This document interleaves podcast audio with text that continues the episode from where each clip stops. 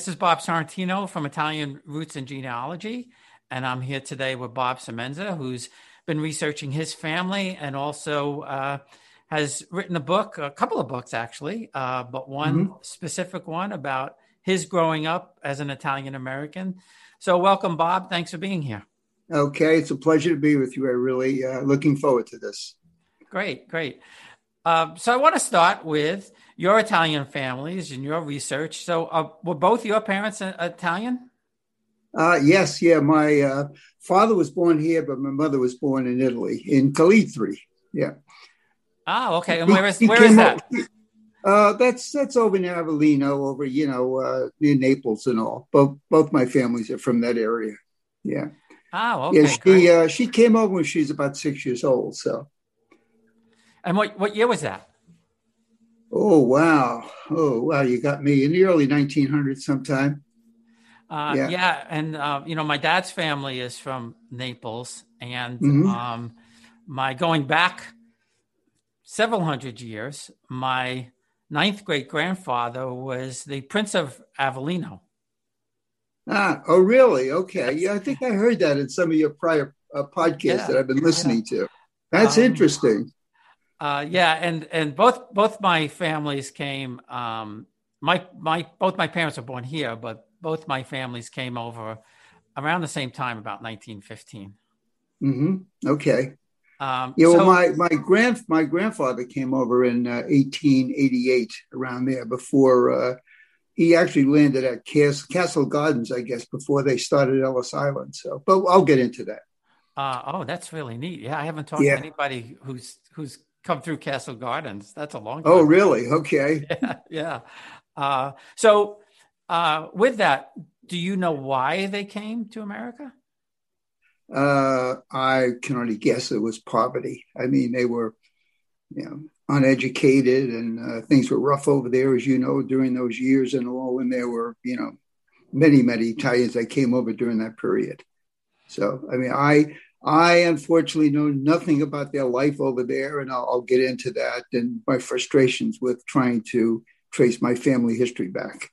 Uh, yeah, so why don't we do that? Why don't we start with your your uh, paternal family and you know okay. where they come from and what you found out about them? All right, uh, I really started to get into this because I always doubted our family name. I never thought our name was really Semenza, S E M E N Z A you know, I met a lot of Semenzas over the years, but they were never related to me. So I really wanted to go back and find out more about my family history. But first of all, I had to get the name right. So, uh, and I also planned to go over to Italy to visit uh, some of the places where my descendants were from. So I felt I had to learn Italian. So, you know, a number of years ago, I took a number of adult education courses, took a lot of online uh, aids and all, read a lot of books and all, and tried to learn Italian, which I still have not been very successful at.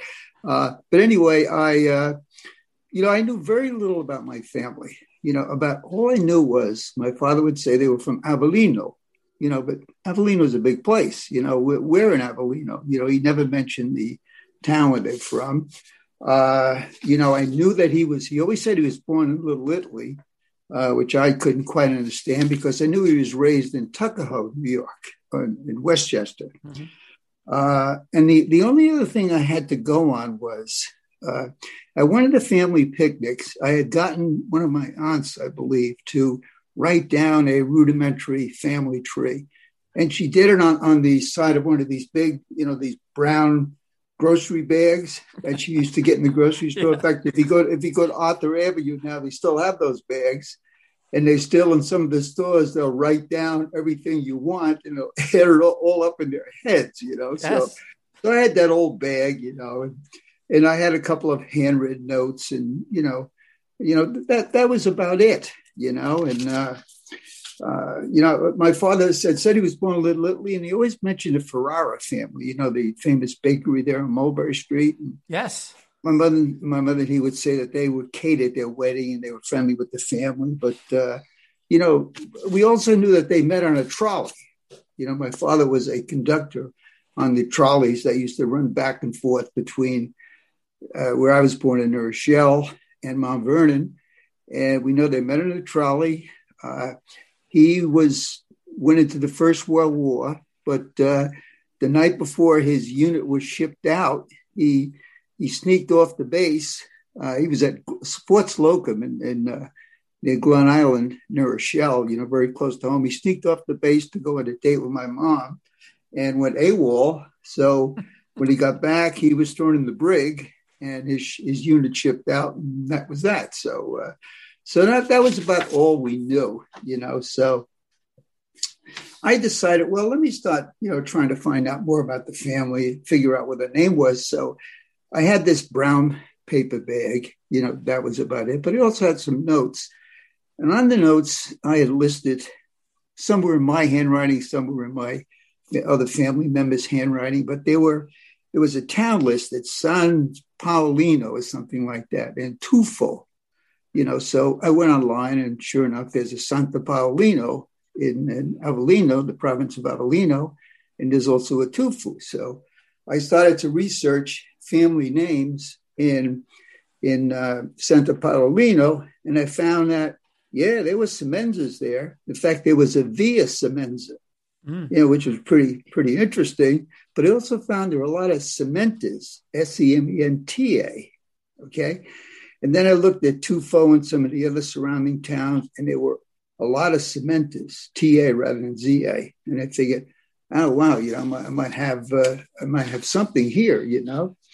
So uh, so I kind of put that aside and you know, I, I, was busy. I have I, have had a number of careers. You know, I was a uh, partner with a international accounting firm in New York City, KPMG, and then I retired early. I was a professor at Quinnipiac University for about 17 years. So, and uh, the other thing was, uh, my wife Marie had Parkinson's disease. Uh, so she suffered with that for about 25 years. So I had a lot on my plate, you know. And uh, but anyway, I got back into this a couple of years ago, and my granddaughter Megan Welch uh, agreed to help me. So we started to go online to try and see if we can find out more about the family. She joined uh, Ancestry.com. And then the first thing we found out was, yeah, they, they did live in Tuckahoe. And uh, they lived in a, I guess, a tenement. It's no longer there. I've tried to find it, but in 1905, and this is interesting, we found my grandfather living in Tuckahoe with his wife, eight children. His mother, we think, might be his mother-in-law. His brother Louis, Luigi, and there was. And I mentioned these handwritten notes. There was a Luigi mentioned, so it was his brother. There was a brother Louis, and then there were 14 boarders listed as laborers. You know, we we have no idea what, what that was all about. And also listed on that uh, on the census was a, a three-year-old young girl named Rosie. And that was really interesting. And then so I went back to the brown paper bag, and sure enough, there was a rose on there. And it sort of had been you know squeezed in between sort of as an, as an afterthought. And i asked family members who's rose? And you know we had we had a, an aunt rosie you know who was uh, we knew her but no one knew anything about this rose. So uh, that was kind of interesting. And then my granddaughter megan kept digging into it and was sitting there one day and she suddenly looked at me and she says i don't know if i should tell you this and i said well you know what is it she found rose okay, on a 1910 uh, census taken at the Rome State Custodial Asylum in Oneida, New York, which which really struck me hard when I heard that. You know, uh, she was eight years old. I still get emotional talking about I can it. Tell, yeah. And then she uh, she uh, later on we found out she passed away. Uh, I've never taken it beyond that because it, it's kind of too hard to take. That you know, I had a little aunt here who was in a asylum, you know, what was that all about? You know, I know times were a lot different then, but uh, that that was that was kind of hard to take. You know, in doing this research, you find out a lot, but you also find out things that you really hope you never knew about them. You yeah. know, so so anyway, uh, so we went on. That was kind of interesting, you know, and. Uh, and then she found out something that really shocked me. She found out my father at the age of 10, okay, was put into a uh, a reform school, I guess, the New York Catholic Protectory in New York City.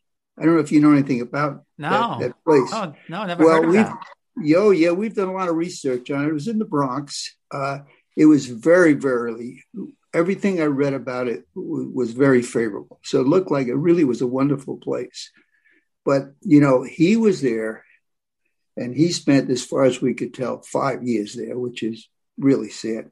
Wow. Uh, he, uh, and the first year he was there, over that first Christmas, he was put into a hospital with tuberculosis. You know, never knew anything about this. Now, that's kind of interesting. Now, I know you're involved in a tenement museum in New York City, and you know that TB in tenements was pretty mm-hmm. common, and that yeah. was the major one of the major afflictions, and also that that was also kind of sad. But uh, it looked like he went on to spend about five years in that protectorate, and he uh, he was he went home, I think, on one occasion, and then came back. Uh, another uh, couple of other family members, uh, a Len Jennifer Pajali, also were doing research, and they found out a lot about this institution. They also were able to find his his uh, what do they call it? A, a, card that they make out when they're an input card or something, you know, of their record while they're in the protectorate and all. And he had very few visitors during that period, which is kind of sad. And she also found out something really interesting. Three of his brothers were also there for a brief time for petty larceny. Wow. So, you know, you just wonder what was the environment like, you know, in, in that. It's just, it was just very sad. We also found out that one of his sisters, his oldest sister, uh, Michelina, we think her name was, she ran away uh, when she was 14 years old and married a so called older man uh, and and that uh, aunt wound up in Brooklyn, which is another story I'll get into briefly. So, so that's where we kind of stood on that, and uh, I guess the I kind of put that aside for a while, and then. Uh, you know, my my uh, Len, Len and Jennifer kept researching it. I kept researching it, and then we we found out uh, that there was another relative that we found out in Brooklyn, actually out in Far Rockaway. Uh, and I always knew that we had relatives out in Brooklyn or Far Rockaway. I remember as a young boy going out. There was a bar we used to go to, and I, well, I remember eating pretzels. That was about it. But uh, we did have rel- relatives. So we found someone named Augustino or Augustini. Uh, anyway, I went back to my handwritten notes, and it was an Augustini on that note right next to Luigi. Mm. So that had to be my my uncle, you know, my my grandfather's other brother-in-law. Uh, so that was interesting. Uh, and and Michelina wound up living out in Brooklyn, someplace in Canarsie, I think. Uh, and uh, you know, we we were I never knew her. She must have died, you know, before I was born. But she had uh, a daughter who we knew quite well. She used to come to New Rochelle a lot. And I don't know why I've asked, never asked her about, uh, you know, the family background and all. Now that that's something you know I really learned from this, and I tell people, look, ask questions while these people are alive, because uh, yeah. you know, once they're gone, they're gone, and write about it, okay? Because you know I've I've listened to some of your podcasts where people have found recordings of their descendants, and that was just mind blowing to be able to hear, you know, one of your descendants talk and and to read about it. So I, I always encourage people to write about it. So the uh, I call it the Brooklyn connection. That remains quite a mystery. Okay. So one day my brother mentions to me, he says, by the way, I've got daddy's uh, birth certificate. I go, oh, wow, that's interesting. you know, he knew I was doing this research and suddenly occurred to him he had the birth certificate. I said, boy, I want to see that. Okay and uh, he gets the birth certificate, and he was baptized in a uh, a church out in Far Rockaway. Hmm. You know, that's kind of true. Again, this this Brooklyn Queens connection, you know, and and we looked at it, and uh, it looked like it was in script, unfortunately, and it looked like the name was not Semenza, but it was either Cemento or Cementa on the hmm. birth certificate. Okay, But uh, you know, as you know, the problem with these names, and I run into this all the time, is that you know our, our descendants they were illiterate. Okay, so the only way that they would you know, their names were written down. They couldn't write their names down, so they would have to say what their names were, and they spoke broken English. So we got all kinds of crazy spellings on these names. So it's pretty easy to see how these names got fouled up and all. So I actually tried to get in touch with that. I did get in touch with that church to to set up an appointment for me and some of my family members to go back and look at the records to see if we could find you know, more information on the name and also other family relatives, and they refused to grant me access. Really? That's I difficult. cannot believe that. They said it was confidential information. I said, I'm his son. That's my father. I can't look at that. No. I haven't pursued that, but I intend to go further to see if I can get access to those records because I think I think that would be pretty interesting.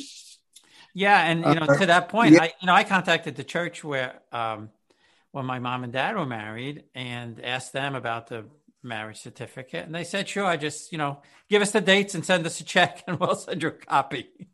exactly. I, I, just don't understand that. That's you crazy. Know? So, I don't know. I was talking to one of the women. I think I'm going to try and get in touch with the pastor and say, look, you know, this is my father. This is my family. You know, I'm not just someone, you know. Yeah. Right. Yeah. So, so anyway, so, so that went on and suddenly, uh, uh, Jennifer Pachali, she makes an absolutely amazing discovery.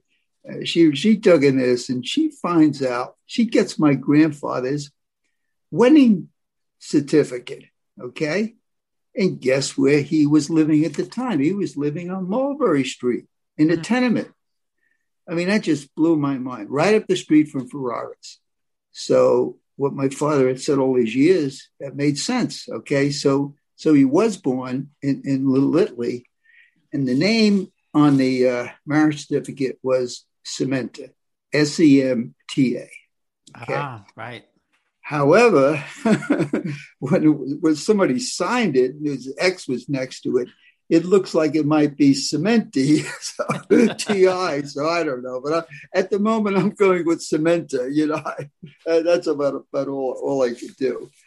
Uh, so I mean that was kind of it. You mentioned the blog, and, and what I did was the other amazing thing about me about this whole thing is, I mean, my father was the most calm, loving, sweet person you could ever imagine, and n- never did we have a hint that he had a background like that.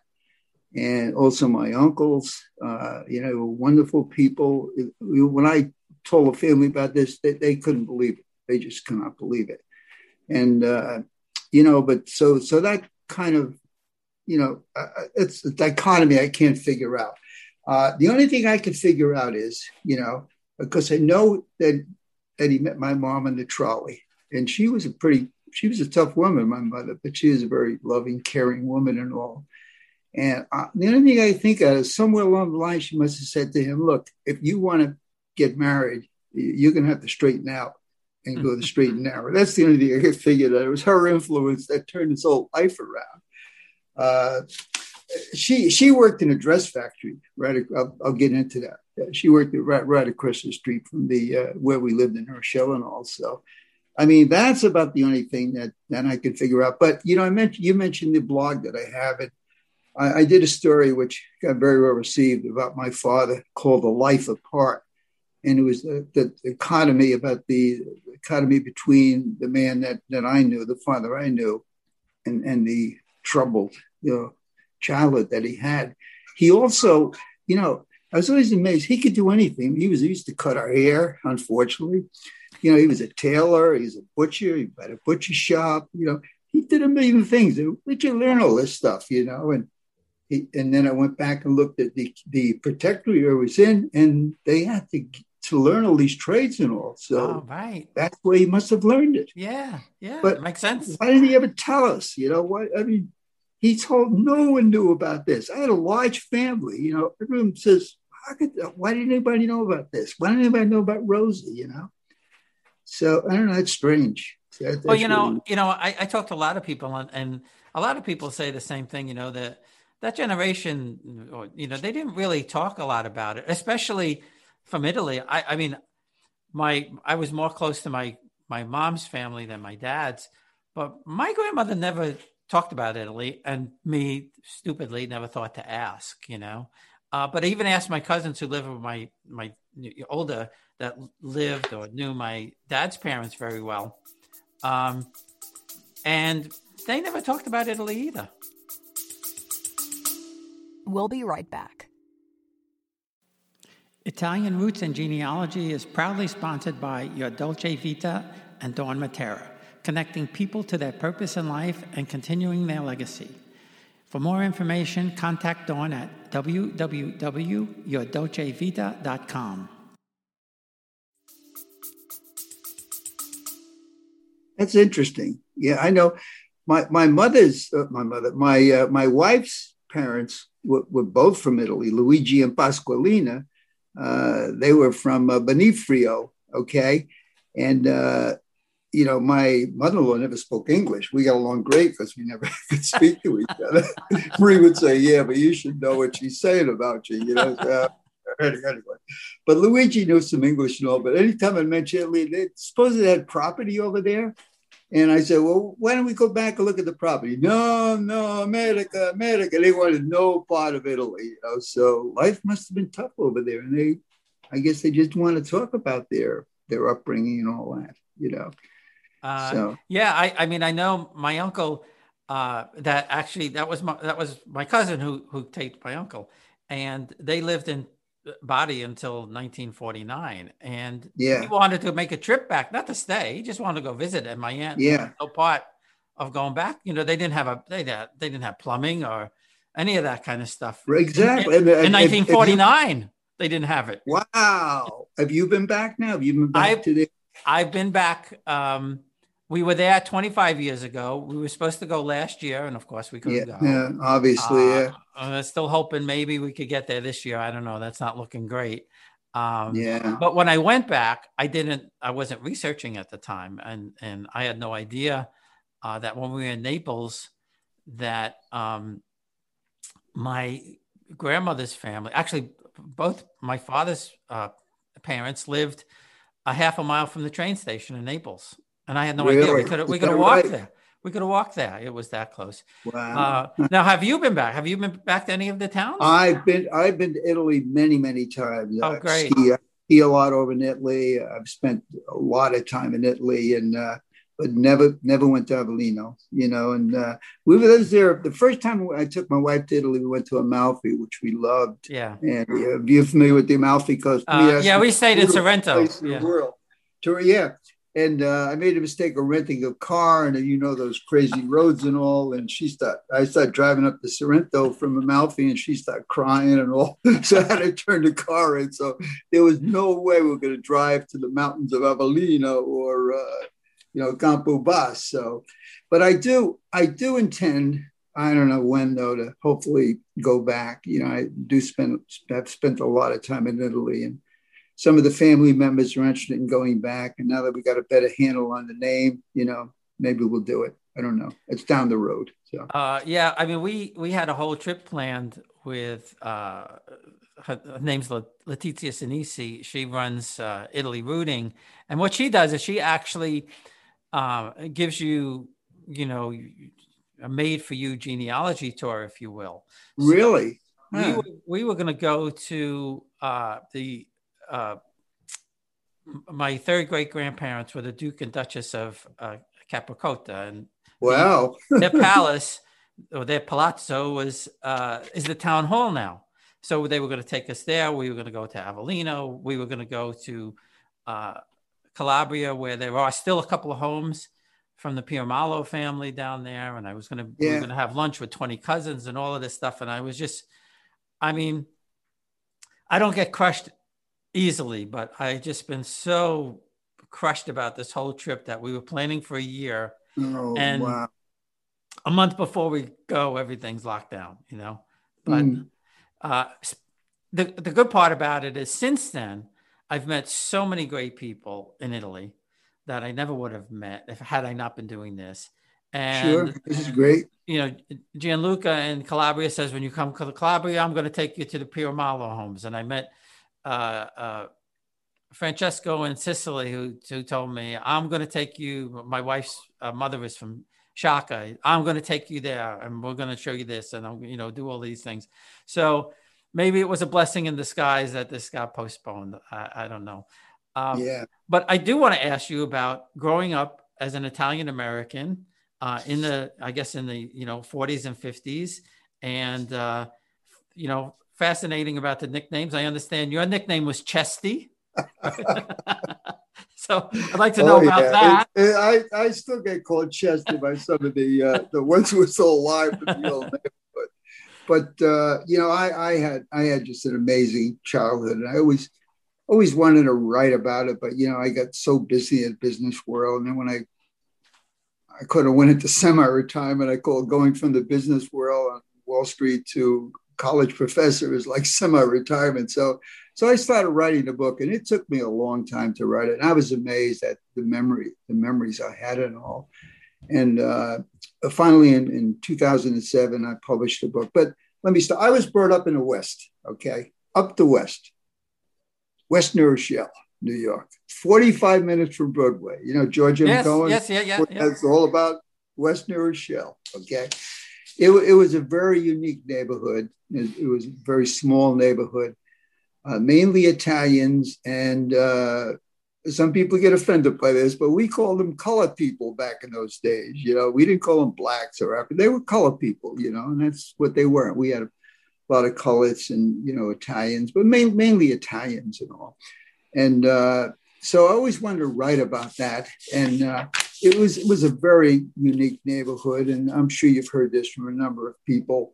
It was a very close knit neighborhood. We were surrounded by family and friends, and uh, you know, never a dull moment. But but I I, I thought it, it, was just great. And I called the book the last best of all times because mm-hmm. that's what I think they were. I don't think we'll unfortunately ever have a period like that uh, again, you know, and uh, and when I when I talk to people uh, about the book and all, and and tell them, you know, I wanted to preserve the memories, and, and people I talk about uh, will say, well, yeah, you know, that's great, you know, because we talk to our descendants, our children and grandchildren about it, and they have no idea, you know, what life was back, and so I wanted to I wanted to preserve those those memories so that you know we have them, you know, continuing on. Uh, so so that's that's why I wanted to write the book to mainly preserve the memories and all. And uh, you know when I wrote it, and I had a book signing at the Boys Club, and that was a big thing in our lives in West New Rochelle, which was very well attended. I've, I've, I've had another book signed. I was a self-published book.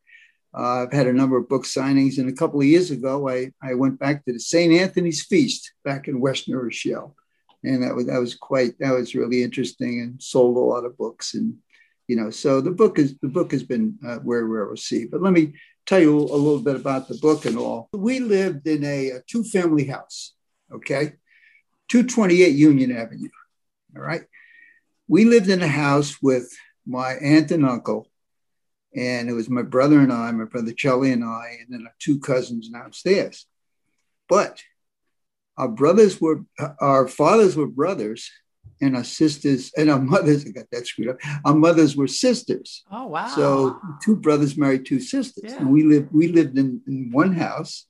So we were like we always called ourselves blood brothers because mm-hmm. we were more than just cousins, you know, yes. we really were a lot closer than that. In fact, a lot of people would always couldn't tell us apart, especially my cousin Ronnie and myself. And you know, I'd walk down the street and they'd say, uh, are you Bobby or Ronnie? You know, I'm Bobby. oh, is your mother the tall one or the short one? You know, so that's what that's what they would say and all. But uh, so so so we lived there, and it's interesting because my my mother's my mother's uh, family they were Cadellas. Uh, they came over and they actually bought property on Union Avenue. They had they had the house where we lived, and then next door they had a a, a grocery store uh, which I think they ran at one time, and there was a hall above it where which uh, they would have uh, festivities and all. But they lost that uh, the grocery store during the depression, I think. So we had the one house, but you know, we lived in a top floor. My aunt and uncle lived in a bottom floor, but the bottom floor was bigger and old than the top floor. But I think it was because my uncle, who lived downstairs, had emphysema, so he couldn't make the stairs. So I think that's why we lived in the top floor. But, but it was it was just wonderful. We had cousins all around the corner, you know. Food was a big thing in our lives. I mean, we lived we lived in a block between Second and Third Street.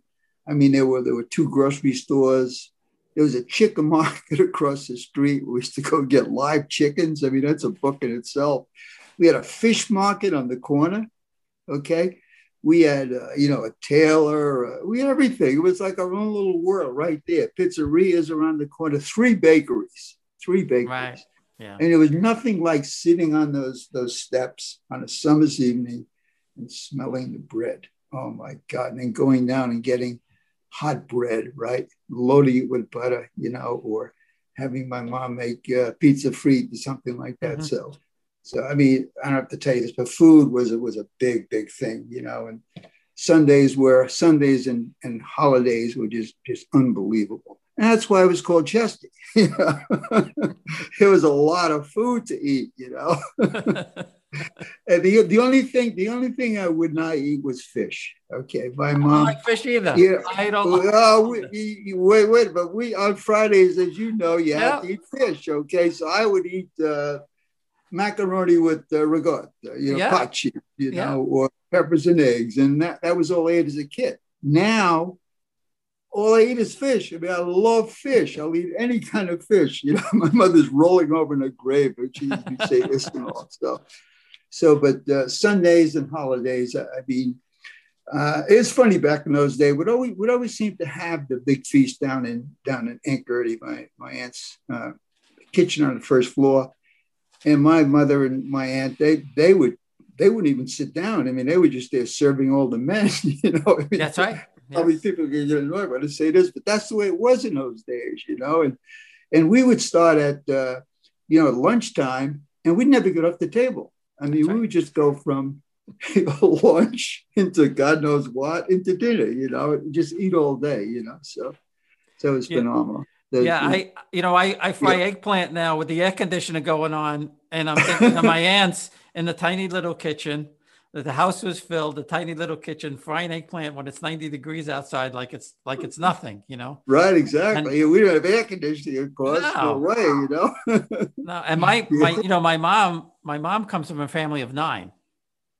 Wow. So we would, you know, my my grandmother's birthday was in the summer. Luckily, we'd we'd be outside and everything. But to your point, I mean, there was there was endless food, and uh, I, I grew up in College Point, which wasn't really an Italian neighborhood, but my my mom's family was, and my dad's family, they were both from Corona.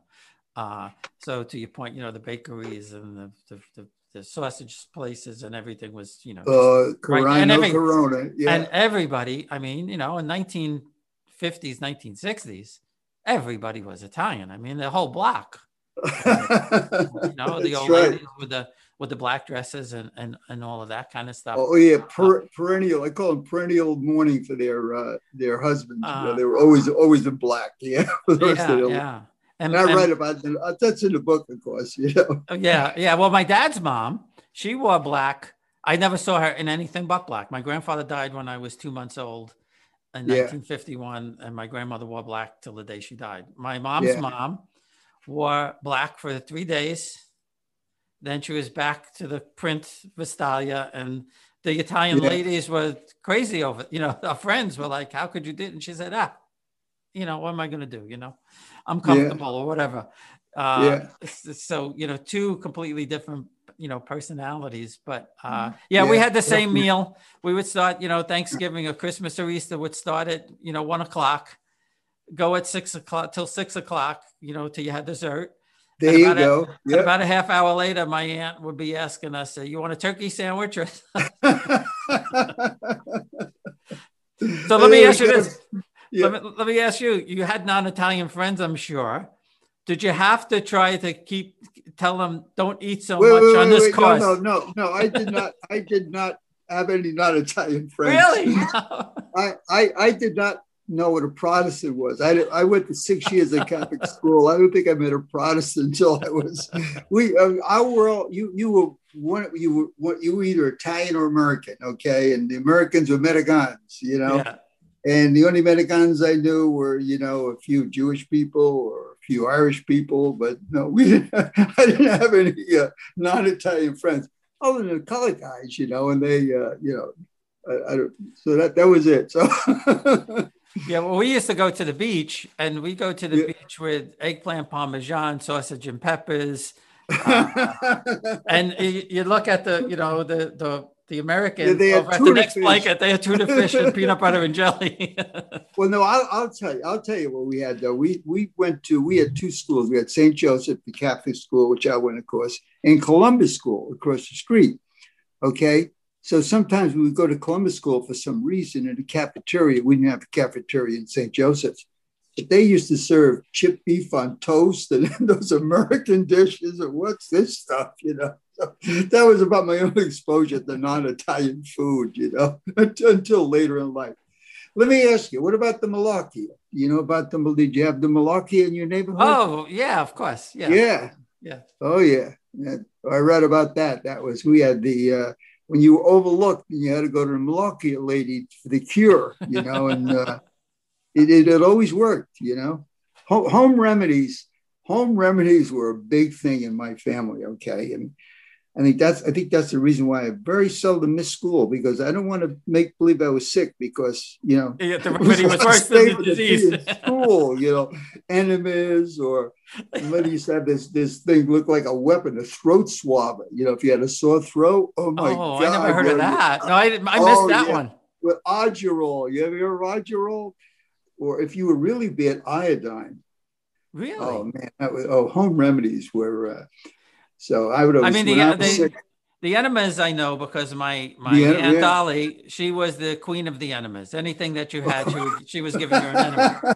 Uh, and you know, of course, when you were sick, you had the you know pastina and all of that kind of stuff. Oh yeah, yeah. And Coca Cola yeah. syrup was a big thing. If you had a sore throat. Yeah, see that that was, and I'm a little bit later than you, so maybe that that we you know we, we went from we, iodine to Coca Cola syrup.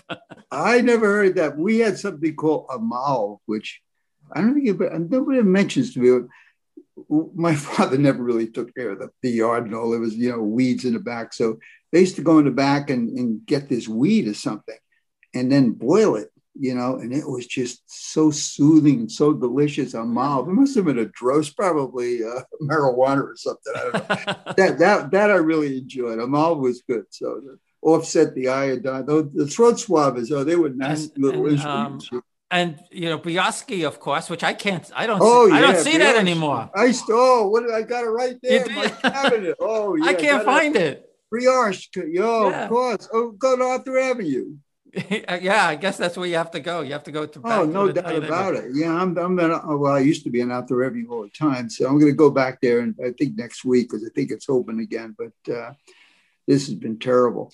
Uh, the, the other thing, the other thing in the neighborhood was street games, which I'm sure you had. I mean, yeah. we, you know, we didn't you know, we were never inside. You know, we were outside from morning till night. You know, we, we always unsupervised. You know, there was no little league or anything like that. You know, we did have the boys' club league. The boys' club was a big thing in our lives, and they had organized activities and all.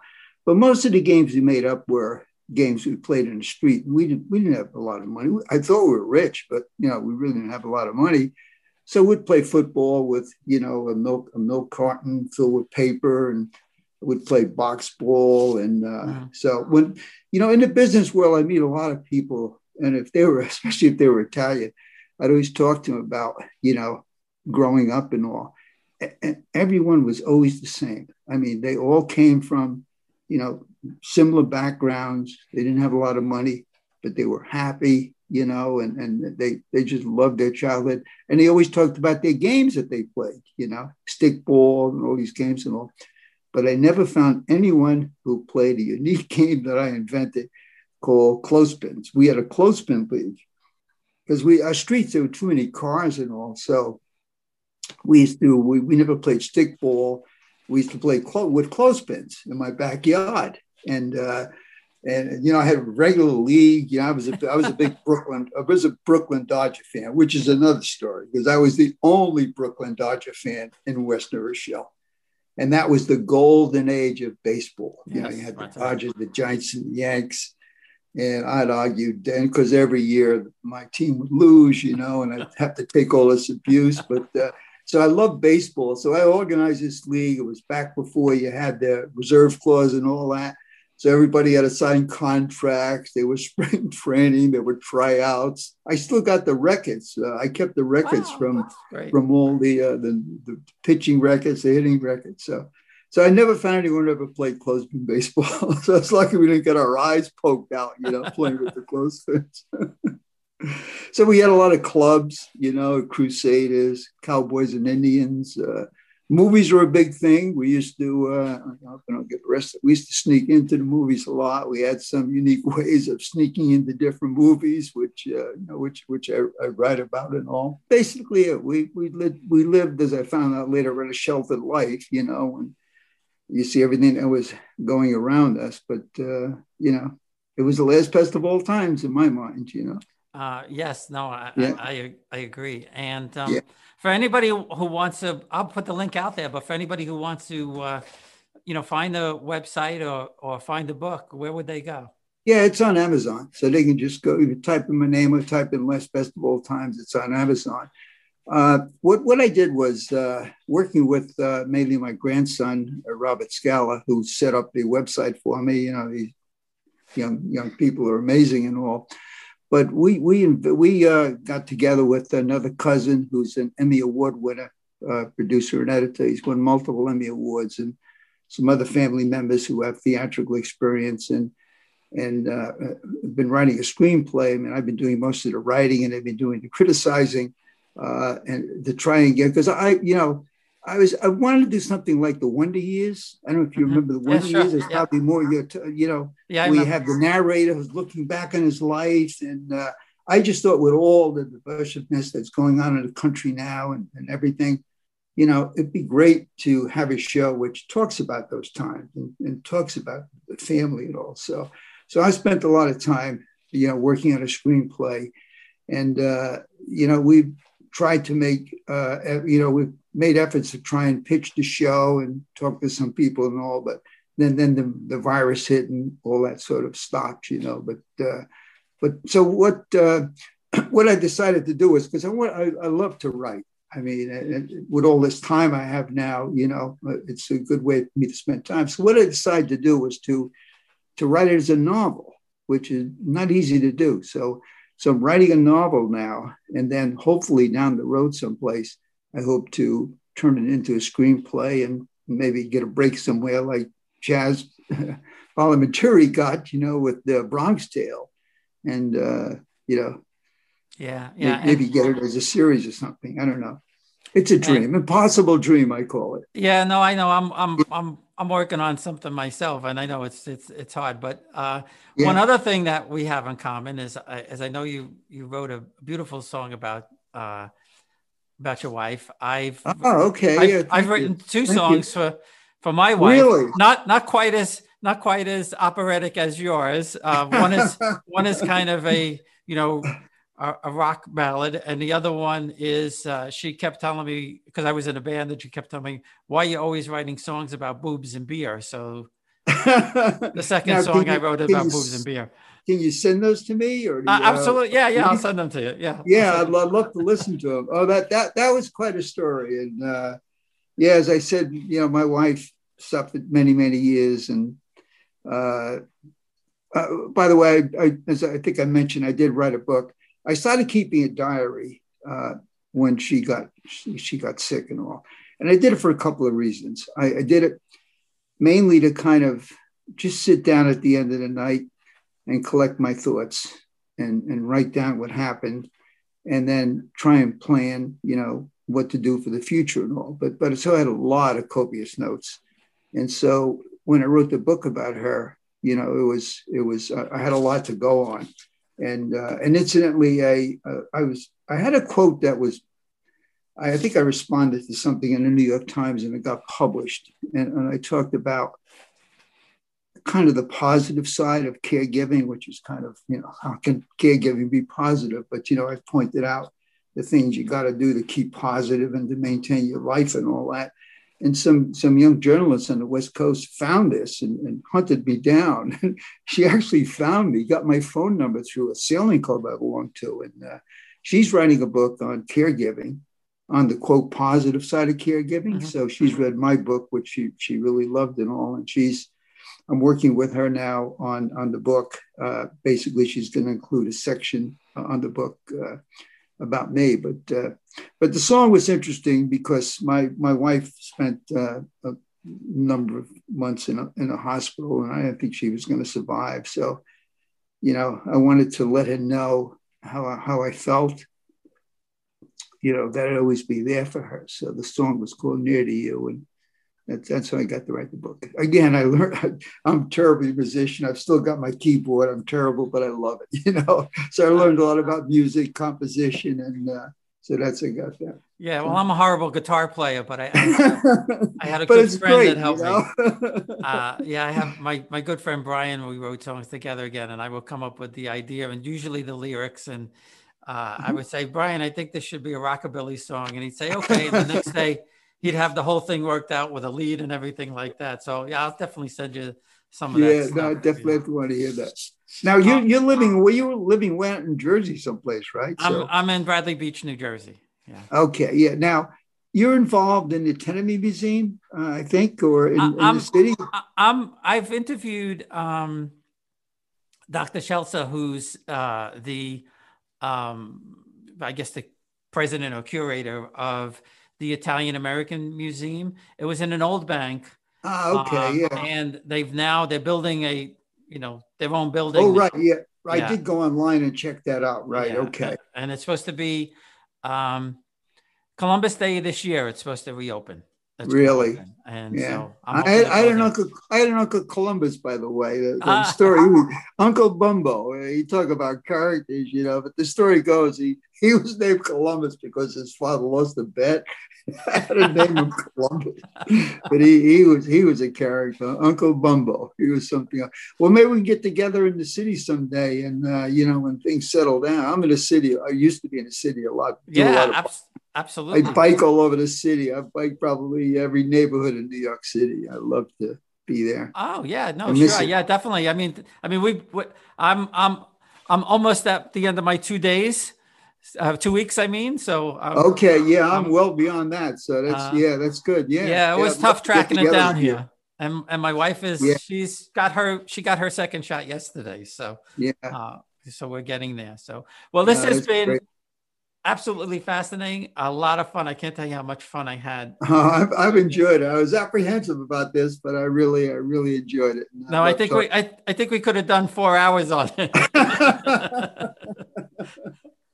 oh yeah, okay. uh, but thanks again, and uh, okay. Really well, thank you. It. I really appreciate it. Okay. All right. Take okay. Care. Buongiorno. Hey, buongiorno. buongiorno. Yeah.